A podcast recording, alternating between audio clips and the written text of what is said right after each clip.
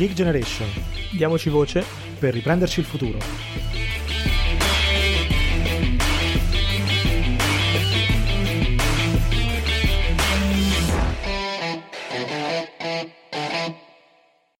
Bentornati a The Geek Generation, il podcast dei giovani e per i giovani per parlare di una generazione, anzi due, con i loro sogni, le loro speranze e anche i loro problemi. Siamo qui come sempre con Rick. Ciao Rick. Ciao, ciao a tutti, bentrovati. E oggi proseguiamo con la nostra rubrica Tortuga Bay eh, in collaborazione con il fantastico think tank Tortuga eh, che è una realtà eccezionale e io sono veramente fiero e contento di poter collaborare con loro nel toccare un po' eh, alcuni dei temi tecnici e degli argomenti tecnici più importanti e oggi in particolare ci concentriamo sul mercato del lavoro, ovviamente lato giovani e non solo, e lo facciamo con un ospite molto molto molto interessante che lascio a te Rick l'onore di presentare.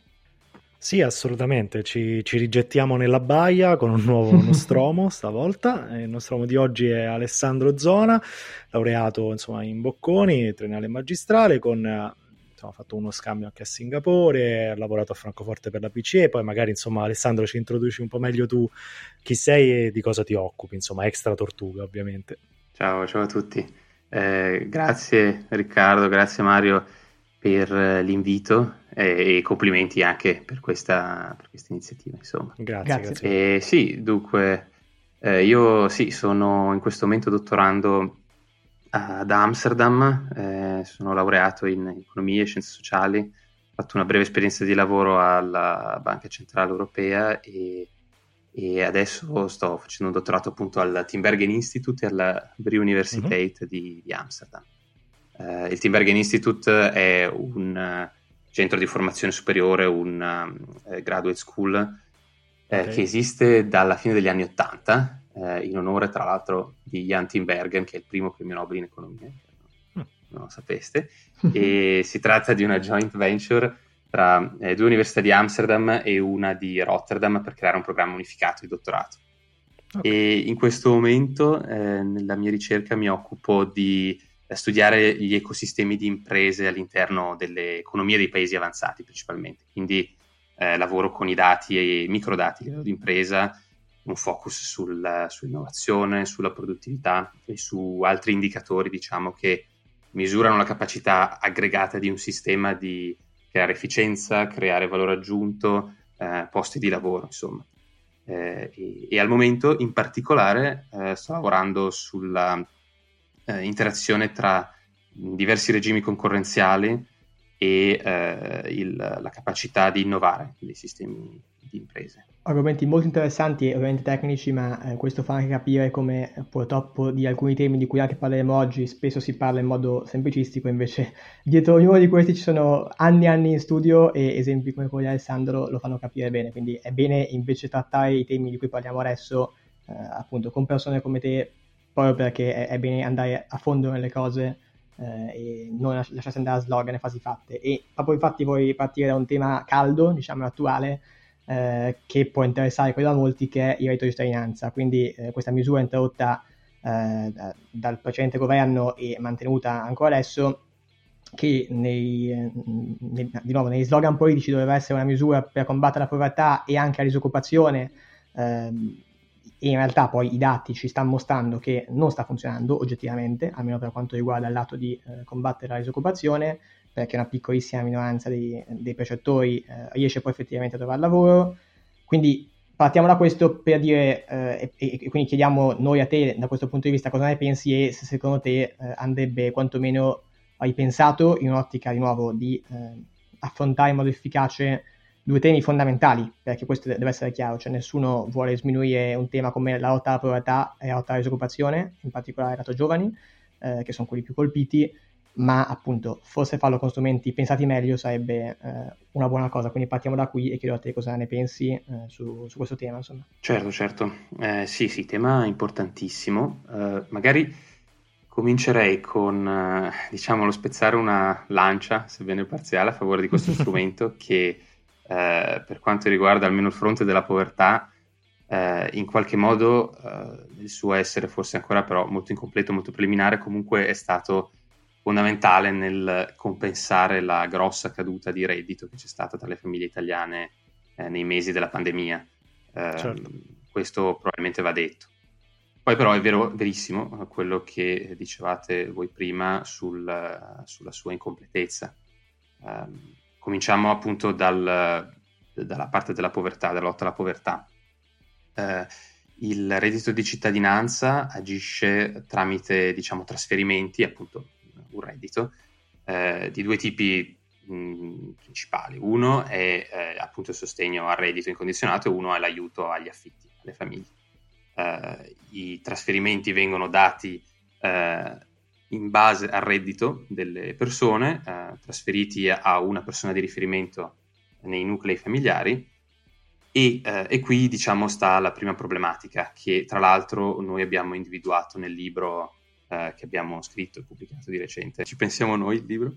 Eh, e nel primo capitolo cominciamo appunto a notare come il reddito di cittadinanza eh, eh, eh, computa i suoi trasferimenti basato su una scala che eh, favorisce in misura molto preponderante i nuclei familiari piccoli, quindi da, da, dai single o, o, le coppie, e eh, trasferisce molta, molte poche risorse invece ai nuclei familiari numerosi.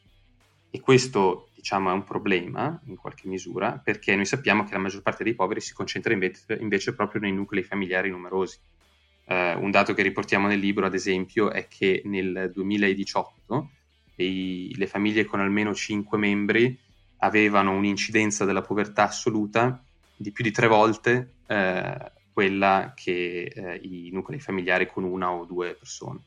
Quindi se noi trasferiamo più risorse ai singoli o alle coppie, ci lasciamo dietro una grossa fetta invece della povertà effettiva in Italia eh, la nostra proposta, eh, che noi avanziamo tra l'altro nel libro, è quella di modificare la cosiddetta scala di equivalenza che usa il reddito di cittadinanza per eh, elaborare le quote da eh, elargire ai, ai, nuclei familiari, passando a una scala ISE e modificando le prestazioni minime di base, eh, in modo da dare un po' di più alle famiglie numerose e un po' di meno eh, ai, agli individui singoli e questo potrebbe già essere un passo avanti iniziale. La criticità probabilmente però principale è, è quella della lotta alla disoccupazione invece, eh, perché noi sappiamo che il reddito di cittadinanza nel suo design, diciamo, eh, è pianificato per supportare gli individui che eh, si trovano in una fase di, di povertà e di disoccupazione, finché però questi individui non riescono poi a reinserirsi nel mercato del lavoro. E quindi c'è una, una parte diciamo ancillare del reddito eh, che si occupa di politiche attive e di accompagnare, di reinserire gli individui nel mercato del lavoro. E questa ha, ha due problemi sostanziali. Il primo è che eh, c'è un controllo molto scarso dell'attività di questi individui eh, nella, nella, loro ricerca di un posto di lavoro. Eh, come giustamente eh, denunciava in qualche modo Tito Boeri, ex presidente dell'Inps, al, al Festival dell'Economia nel suo dialogo con eh, il presidente del Consiglio Conte. Eh, noi abbiamo tantissimi individui che sarebbero pronti a entrare nel, nel, mercato del lavoro, ma di cui non si sa niente. C'è uno scarso monitoraggio dal punto di vista dei dati e quindi una maggiore integrazione delle banche dati e uno sforzo dell'Inps, dell'AMPAL o di altri uffici della PA per migliorare diciamo, questo monitoraggio è, è senza dubbio importante. Eh, un altro problema fondamentale è poi quello dei navigator, che sappiamo eh, essere selezionati con criteri molto spesso dubbi e, e, intorno ai quali ci sono molte incertezze riguardo a, a, al fatto che siano effettivamente qualificati per eh, guidare eh, gli individui nel, nel, di nuovo all'interno dello, dell'occupazione. Eh, per non parlare poi dei centri dell'impiego che eh, sono in molti casi inesistenti, eh, non hanno un dialogo vero con i datori di lavoro e, e quindi difficilmente diciamo, temperano il loro compito. Eh, un, una, una ripensamento, un ripensamento del reddito di cittadinanza dovrà decisamente, decisamente passare per questi punti in modo urgente. Diciamo. Certo.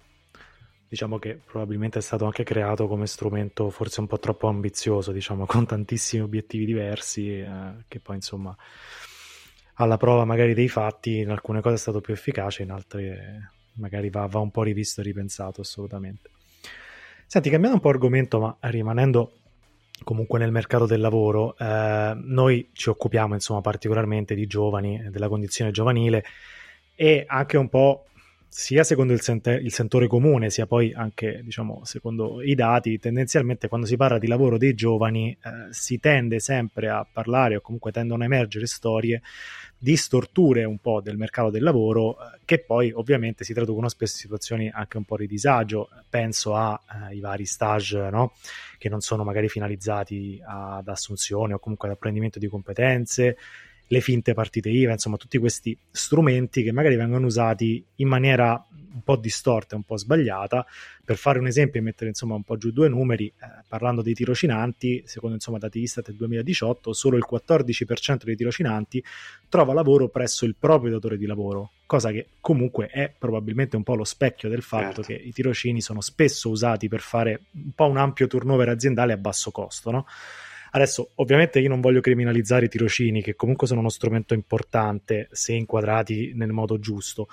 Non c'è però un po' il rischio che magari questo vada anche a, a discapito di situazioni anche un pochino più stabili e soprattutto eh, se questa situazione è vera, eh, come, come, se ne esce, diciamo, secondo, secondo, te, secondo la vostra esperienza? Eh, dunque sì, diciamo che il problema dei tirocini eh, si cala in un quadro più generale eh, che, che, vede un po' di difficoltà e un po' di peculiarità italiane mm. eh, nelle modalità con cui un giovane può inserirsi nel mercato del lavoro, in qualche modo. Certo. Perché a livello proprio contrattuale, eh, oggigiorno in Italia eh, i giovani per eh, cominciare a lavorare hanno a disposizione eh, sostanzialmente quattro modalità principali. Ecco. una, come l'abbiamo menzionata, è il, il tirocinio, che ha una durata mh, tra i 6 e i 12 mesi al massimo, può essere rinnovata per, per due anni, ehm, ha una, una, non è un vero e proprio rapporto di lavoro perché può essere curricolare o extracurricolare, eh, si, il contratto si stringe tra il datore di lavoro e un'organizzazione diciamo, che sponsorizza il lavoratore, come ad esempio una scuola. Quindi diciamo che certo. nella sua filosofia si capisce un po' come sia pensato come una, più uno strumento di orientamento che non un, un effettivo contratto, quantomeno nel, nel, nel suo design. Eh, se noi il tirocinio abbiamo il contratto di apprendistato eh, che si riferisce ai giovani tra i 15 e i 29 anni di età, eh, però eh, sebbene sia molto eh, incentivato dal punto di vista degli oneri eh, burocratici, volevo dire gli oneri fiscali, scusate, certo presenta degli oneri burocratici invece non indifferenti, perché il datore di lavoro deve dare prove molto dettagliate di un piano di formazione eh, e questo lo sporge a, e lo espone a problematiche di contenzioso eh, giudiziale e, e, quindi non ha una popolarità mh, troppo, troppo accentuata. Le altre alternative sono il contratto a tempo determinato oppure il contratto a tempo indeterminato, che sono invece entrambi iperregolati, eh, gestiti dalla contrattazione nazionale di categoria. Eh, ha, il contratto a tempo determinato ha dei limiti percentuali eh, di staff che può utilizzarlo eh, e può essere rinnovato soltanto in, in modo soggetto a causale eh, e, e anche questo si sporge al contenzioso. Quindi da questo quadro generale si capisce come abbiamo una dualità nel mercato del lavoro, eh, di cui mm-hmm. tra l'altro parliamo molto anche nel libro, eh, tra una tipologia contrattuale molto tutelata, eh, però anche molto regolata, molto burocratizza- burocraticizzata, eh, che richiede anche uno sforzo, se vogliamo, da parte dell'impresa molto elevato, e dall'altro invece delle tipologie contrattuali che sono il tirocinio, come abbiamo detto anche prima, ma, ma pure l'apprendistato, che al contrario offrono pochissime tutele e, e favoriscono un rapporto per nulla continuativo eh, tra l'impresa e il lavoratore, non spingono il, l'impresa a, a, investire sul lavoratore. Eh, quindi, diciamo, quello che noi pensiamo sia importante da fare è di livellare questa segmentazione molto forte nell'offerta di, di contratti. Eh, quindi, da un lato, mh, mm, per sopperire all'abuso che si fa del tirocinio, essere molto severi sulla sua durata massima. Ci siamo detti facciamolo al massimo di, di tre mesi eh, e poi dopo, se un'azienda vuole mantenere il lavoratore, lo deve inquadrare con un contratto di apprendistato o, o uno degli altri due, insomma, ehm, e così che rimanga effettivamente solo un'esperienza formativa. Eh, godrebbe ancora dei suoi vantaggi fiscali, però effettivamente la, la sua durata sarebbe molto limitata.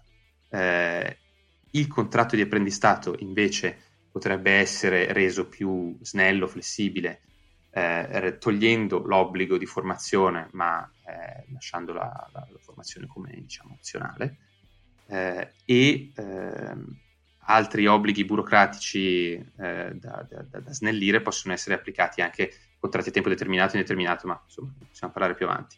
L'idea comunque è di eh, attuare un approccio che sia eh, di semplificazione dal punto di vista degli oneri burocratici principalmente, perché sono quelli che disincentivano sia il datore di lavoro che eh, il lavoratore, che ovviamente eh, eh, sì, sì, piuttosto che poi dopo esporsi a dover fare una causa, preferisce non intraprendere il rapporto e anche avere un'ottica più di responsabilizzazione, cioè eh, non vogliamo dirti in ogni dettaglio come devi gestire il tuo rapporto di lavoro, eh, che tu sia lavoratore o datore di lavoro, ma uh-huh. diamo le possibilità e, e piuttosto eh, puntiamo su altri, altri, meccanismi per far sì che non ci siano abusi. Ecco.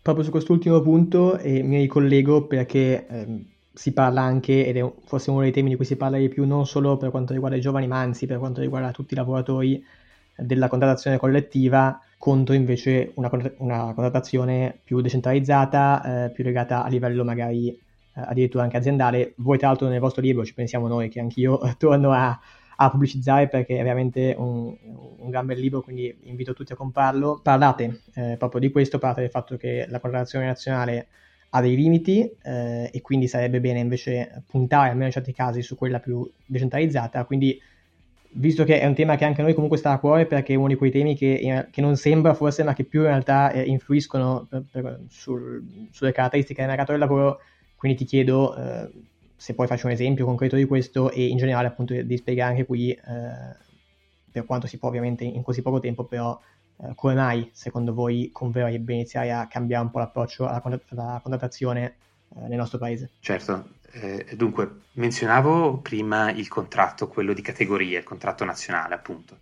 Eh, oggi la maggior parte della contrattazione in Italia si affida a questo contratto nazionale di categoria, quindi abbiamo eh, il sindacato del, dei metalmeccanici e Confindustria dall'altra parte, o chi per loro, insomma, certo. si incontrano con un tavolo a Roma e periodicamente rinegoziano una serie di, di standard che devono poi essere applicati al, al contratto su tutti i lavoratori eh, di tutte le aziende che fanno parte di quel settore o comunque che si avvalgono di questo contratto. Certo. Eh, questo contratto stabilisce una grande varietà di standard, non solo il salario, ma anche eh, so, i limiti sugli straordinari, gli orari di lavoro e quant'altro e eh, stabilisce dei requisiti minimi che valgono poi su tutto il territorio italiano. Quindi, come si usa dire spesso, dalla, dall'azienda di Bolzano fino a quella di Palermo. E quindi è facile immaginare come però le realtà locali eh, siano sfaccettate e, e, molto differenti tra di loro, soprattutto nel nostro contesto che è quello italiano, che, che ha delle grosse divergenze eh, tra, tra i settori produttivi e tra le sue regioni.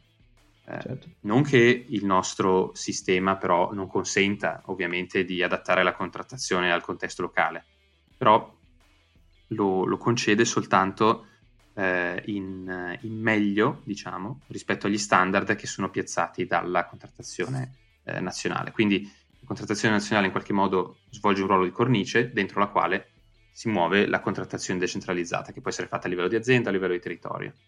Eh, e questo in qualche modo è, è necessario, come mai? Perché ehm, in mancanza di una legge sul salario minimo, eh, che ricordiamo l'Italia no, non ha un salario minimo ed è uno dei pochi paesi europei che non ha una legge sul salario minimo, eh, i contratti collettivi nazionali svolgono anche la funzione attraverso lo stabilire i cosiddetti minimi tabellari proprio di certificare quali sono i requisiti minimi di trattamento economico per i lavoratori. Certo. Eh, la contrattazione locale deve, per, tutti, per, tutte le dimensioni, che sono molte del contratto nazionale, rispettare i minimi eh, eh, stabiliti a Roma in qualche modo. quindi non solo sul, sul, salario ma anche su tutte le altre dimensioni.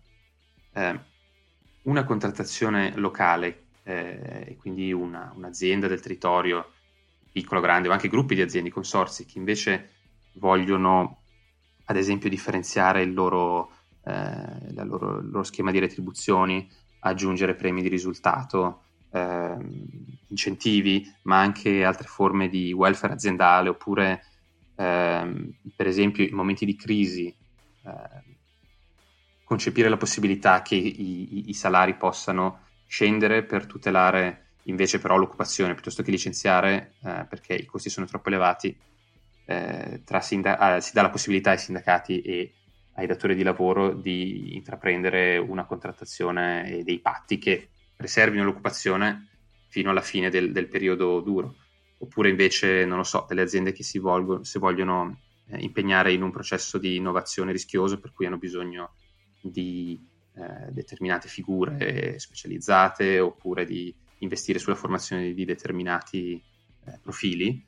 Eh, ecco, la contrattazione decentrata può fornire tutti questi strumenti, chiaramente eh, compensata poi dopo, però questo diciamo è un altro discorso, eh, da qualche misura che sopperisca magari alla, alla, mancanza poi del salario minimo stabilito dalla contrattazione nazionale, perché se noi ovviamente potenziamo la contrattazione locale, in qualche modo si rischia di eh, ridurre il peso contrattuale dei lavoratori a favore invece dei datori di lavoro, che normalmente sono favoriti, e quindi bisogna pensare ad altre strutture, diciamo, per sostenere la contrattazione dei lavoratori. Sul libro parliamo di salario minimo, di eh, dotazione iniziale per i giovani, eh, di, nel caso in cui si, si misurano da soli nei, nei confronti di un'azienda, eh, altre misure in qualche modo per compensare questa perdita di potere contrattuale. Ecco. Sì, diciamo che come sempre appunto l'obiettivo è trovare un equilibrio, eh, farlo però giustamente come dicevi anche tu in un paese come l'Italia che è indubbiamente un paese purtroppo molto diviso, spaccato eh, almeno in due tra nord e sud, se non in tre, se non forse anche di più. Quindi eh, giustamente certo. appunto qui il tema è andare a partire da questo presupposto per concepire misure che siano un minimo più adeguate. Quindi giustamente esatto, il, il, il tema è trovare l'equilibrio tra il, il potere di, eh, di, contrattazione dei datori di lavoro e, e dei lavoratori e farlo in modo da favorire tutti senza di nuovo slogan e senza eh, frasi fatte. No, ma poi scusa se ti interrompo, il, la questione è che eh, gli strumenti che noi abbiamo oggi a disposizione in Italia in moltissimi campi sono o iper tutelanti ma anche iper rigidi oppure certo. zero tutele e, e iper precarietà. Bisogna ricostruire un sistema certo. di vie di mezzo. Ecco. Esatto. Ma poi il, il, discorso degli strumenti è molto importante perché purtroppo quando eh, si parla di, di, lavoro, in particolare di lavoro giovanile, poi si tende a pensare che, eh, semplifico, la colpa stia da una parte o dall'altra, cioè nel senso eh, si fa sempre un discorso di... Certo. Eh, le aziende non pagano abbastanza, i giovani non, capa- non, non hanno voglia di lavorare, quando invece ovviamente il discorso è molto più complesso e quindi pensare bene in maniera appropriata e lungimirante questi strumenti poi ovviamente va veramente ad attaccare il problema alla radice e a risolverlo. È un problema di riuscire a trovare diciamo la, la voglia e il tempo poi eh, sia per la politica che per la società di, di riuscire a, a, pensare insomma a strumenti di questo tipo ma questo è tutto un altro discorso diciamo senti um, diciamo passando, toccando un tema che collaterale Uh, un argomento che insomma anche noi abbiamo toccato qui, anche sempre con, uh, con voi di Tortuga, cioè il mismatch un po' tra domanda e offerta di lavoro. Uh, parliamo spesso quando trattiamo dei giovani anche del tema dell'over education, cioè del fatto che ci sono tantissimi eh, giovani che magari hanno un'istruzione più elevata, poi dei posti di lavoro che si trovano a ricoprire. Um, parla, insomma, parlandola, facendola banale, i classici laureati no, nel call center, che insomma forse anche adesso è anacronistico parlare di laureati nel call center, ci sono altre forme, però insomma forse è un tema che, che rende bene l'idea.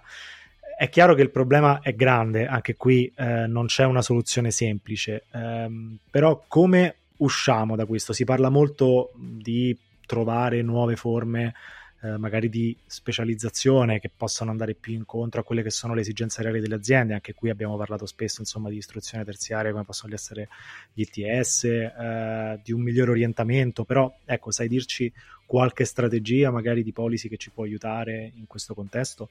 Certo, certo.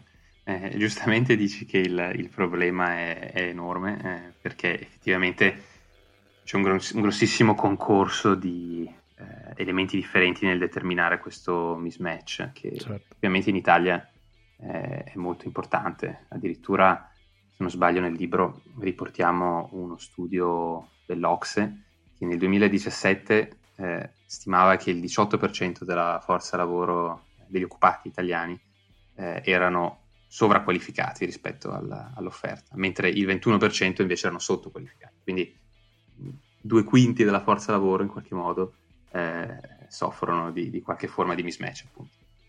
Eh, qui diciamo bisogna un po' decidere il lato eh, dal quale affrontare il problema, perché ci si può focalizzare in qualche modo sulla domanda di lavoro oppure sull'offerta di lavoro eh, e, e, noi nel, nel, nostro libro ci siamo principalmente focalizzati sul lato della formazione. Eh, il, il, primo punto forse che è importante eh, è quello di fornire eh, informazioni diciamo, ai, agli studenti allorché questi decidono di intraprendere un percorso formativo per un altro e, e già eh, ne avevamo parlato forse in qualche qualche altra puntata.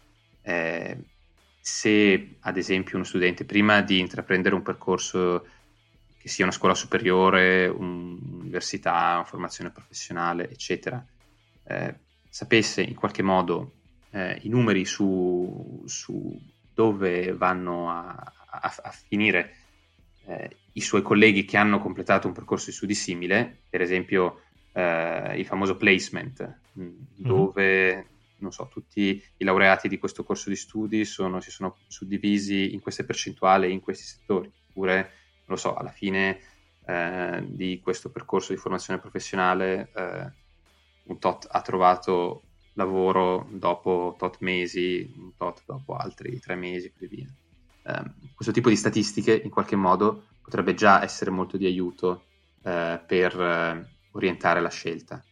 Eh, e soprattutto mettere in luce magari in qualche modo, non solo per, al singolo studente che si appresta a compiere la scelta, ma anche al decisore politico, eh, di quali sono magari i colli di bottiglia, eh, dove c'è eccesso di, di, offerta perché troppi studenti si iscrivono in un certo percorso rispetto a, agli sbocchi che la nostra economia poi dopo può dargli, eh, o anche invece quali sono uh, gli cosiddetti shortages, eh, dove non ce n'è abbastanza invece di, eh, di figure professionali, di laureati, eccetera.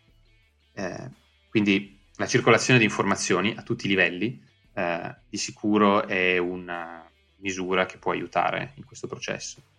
Poi dopo, nel corso di un, per, di un percorso di studi, eh, anche qui, a prescindere dal percorso, poi ci sono alcuni che si prestano meglio di altri, eh, fare mh, esperienze professionali può essere molto di aiuto eh, se torniamo ad esempio alla eh, revisione del tirocinio come la, l'avevamo suggerita, ecco, eh, un uh, potenziamento delle possibilità di tirocinio, quindi però per un uh, breve, breve, periodo uh, in, diverse aziende, possono consentire a uno studente che sta facendo un certo percorso di misurarsi con poi la, la, la domanda effettiva, di mettere le mani in pasta in qualche modo, capire se effettivamente gli piace qualche possibile applicazione di quello che sta imparando eh, e questo in qualche modo di sicuro può essere un'ulteriore possibilità per, da un lato, sempre rinforzare il dialogo tra la, gli istituti che si occupano di formazione e le imprese, dall'altro aiutare la scelta del, dello studente. Eh, poi dopo, forse la politica più ambiziosa eh, sarebbe quella di eh, però questo se ne deve occupare ovviamente il Ministero o comunque alti, in qualche modo altri livelli dello Stato, le regioni, eh, di cercare di stimare qual è la domanda di figure professionali di determinate eh, competenze da parte del mondo delle imprese o comunque più in generale dei datori di lavoro. Eh, una cosa che fanno ad esempio a Singapore poi per carità parliamo di sistemi completamente diversi, quindi certo, sono tutte chiaro. equivalenze da prendere con le pinze. Eh, ogni, eh, mi sembra, sette anni, eh, il Ministero dell'Istruzione fa una grossa indagine presso le principali aziende e cerca di vedere assieme a loro quali sono le eh, capacità, le, ehm, le, figure professionali oppure in qualche modo le skills che saranno necessarie per gli anni a venire di modo tale da eventualmente apportare eh, aggiustamenti, incentivi o, o, o modifiche al, all'offerta formativa che eh, le scuole del sistema pubblico o, o altri istituti eh, possono mettere in campo. Eh, tutti questi sono interventi che possono aiutare eh, nel migliorare l'offerta di figure professionali. Poi dopo però per eh, invece aggiustare il lato dell'impresa, eh, lì si apre tutto un altro discorso sulle eh, determinanti del, della capacità delle imprese di eh, richiedere profili ad alto valore aggiunto, eh, come mai oggi i settori che forniscono più posti di lavoro puntano su figure a, diciamo a basse qualificazioni eh, come possono essere il settore dell'edilizia, bassa qualifica, come può essere il settore dell'edilizia o del retail eh, e ci sono al- tanti altri discorsi da fare diciamo sulle forze che impediscono alle imprese di eh, crescere nello, nella loro intensità tecnologica, nelle loro dimensioni e, e quant'altro. Sì, qui diciamo che si va anche appunto eh, in un discorso molto più ampio, che non è forse solo legato esatto. al mercato del lavoro in senso stretto, ma è eh, molto più un discorso anche legato appunto al sistema italiano sull'innovazione, sul, eh, sì, diciamo su, sulla necessità per l'Italia di tornare a puntare su settori eh, ad alta produttività piuttosto che non rimanere bloccata in settori sinceramente sempre più obsoleti, diciamocelo chiaramente. Quindi, sì, o comunque certo. dove si punta alla, al basso costo del certo. fattore lavoro, certo. eh, a, lavori, a, lavoratori stagionali o, o, ad altre figure di questo tipo che non contribuiscono nel lungo periodo a, a un miglioramento effettivo della qualità della vita. Certo, di uscire diciamo dal Novecento.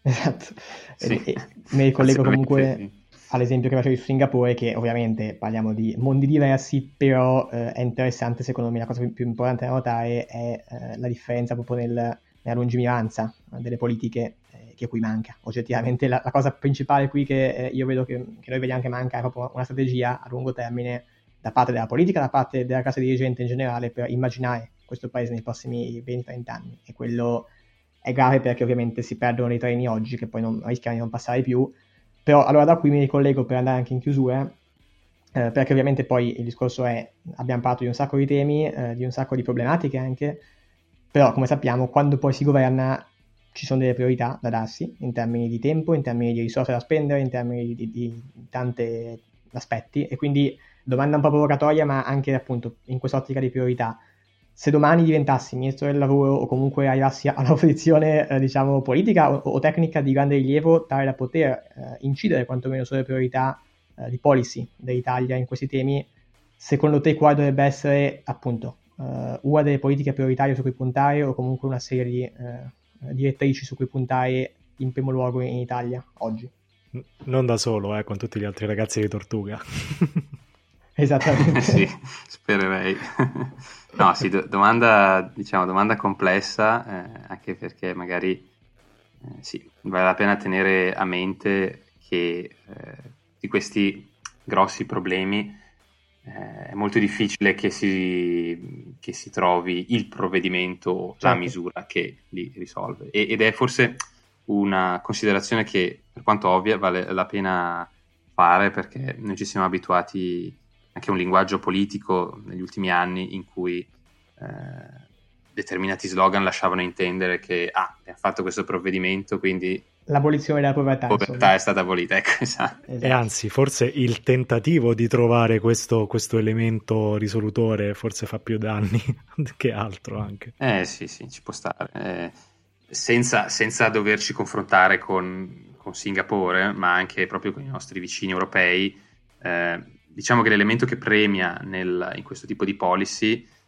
eh, più che il provvedimento geniale, è, è la costanza. Eh, no? nel, certo, attuare un provvedimento iniziale, ma anche poi dopo eh, fare tutta un'attività di monitoraggio, di aggiustamento, di, di, eh, di misurazione, di eh, reperimento dei dati, guardarli, capire cosa è andato bene, cosa è andato male, aggiustare, eccetera. Quindi ecco, certo. un lavoro lungo, però se dobbiamo trovare forse la misura più urgente, io penso sia eh, quella di risolvere questo dualismo del mercato del lavoro che è uscito fuori più volte. Eh, abbiamo appunto una differenza molto elevata tra posizioni eh, sicure, contratto a tempo indeterminato, eh, in generale molto tutelate, molto regolate, eh, e eh, altri settori, principalmente il settore privato, che invece godono di pochissime tutele e, e, questo fa sì che moltissimi giovani, ma anche altri lavoratori, si affollino, si, si, si compattino nel cercare di entrare nei settori ad alte tutele, eh, creando una serie di distorsioni e, e, di precariato effettivo che poi dopo ha delle conseguenze non solo economiche ma anche sociali eh, nefaste. Eh, contribuisce anche tra l'altro all'emigrazione e, eh, del, e, e, al basso valore aggiunto di, di moltissimi settori. Ecco.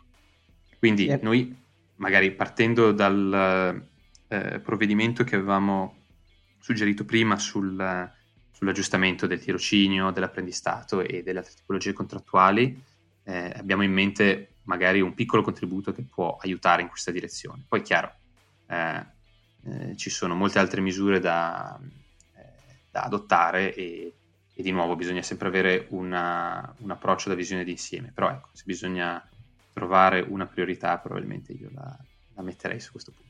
Ed è interessante, aggiungo solo perché eh, proprio quella, quel dualismo, quella eh, dicotomia che, di cui tu parlavi tra figure del mercato del lavoro più garantite, più insomma, stabili e figure meno stabili è forse quella che più sta caratterizzando questo periodo con la, col coronavirus e quindi con chi eh sì, ha sì. un contratto magari a tempo indeterminato, quindi comunque è più tranquillo e chi invece si è trovato eh, letteralmente per strada da un momento all'altro. Quindi è interessante questo perché poi nei momenti in cui arrivano crisi anche inattese come questa eh, si sente tutto il peso sociale di un dualismo che sì, concordo che sarebbe da eh, alleviare quantomeno. Certo, pensiamo a tutte le testimonianze no, di tirocini interrotti anche che abbiamo ricevuto noi su, insomma, e anche altri Veramente è un, è un, tema molto complesso che si può risolvere imparando, secondo me, anche un po' a farne una questione di metodo. Uh, quello che citavi tu, l'esempio di Singapore, insomma, sì, sì. Uh, è importante, fa capire che prima ancora di, di, capire il merito bisogna, secondo me, imparare in questo paese a usare un metodo diverso, più basato sui dati, sull'osservazione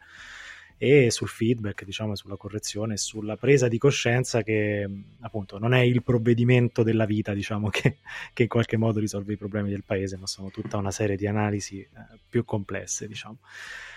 Insomma, eh, Alessandro, grazie mille, è stata veramente una, una, bella chiacchierata, molto interessante, sono emersi dei temi importanti che penso, insomma, approfondiremo ancora con, con Tortuga in puntate successive, ma che insomma per il momento ci danno una panoramica interessante di, di qual è la situazione, veramente, grazie ancora. Grazie a voi tantissimo per questa possibilità e, e complimenti ancora per tutto eh, il resto dei contenuti che, che pubblicate. Grazie, grazie mille proviamo a diciamo fare la nostra piccola parte.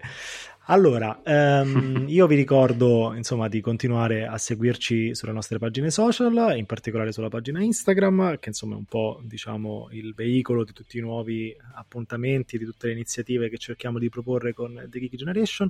Seguiteci anche su Apple Podcast e su Spotify, lasciateci anche una recensione e fateci sapere un po' sia qual è la vostra esperienza, eh, come al solito raccogliamo sempre le tante testimonianze che ci arrivano, cerchiamo anche di ripubblicarle eh, insomma nella nostra rubrica post apposita, quindi vi, vi invitiamo insomma a scrivere, a farci sapere qual è la vostra voce, noi insomma siamo qui per questo. Vi ringrazio ancora una volta, vi do appuntamento al prossimo episodio e ricordate, diamoci voce per i panici futuri.